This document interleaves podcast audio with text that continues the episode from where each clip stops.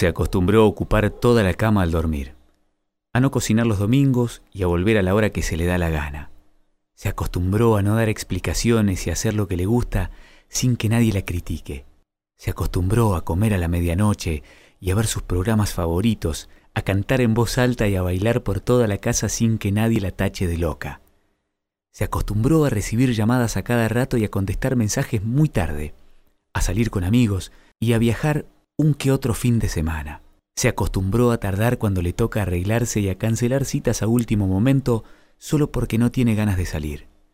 Se acostumbró a ella, a sus cosas, a su vida, a estar sola.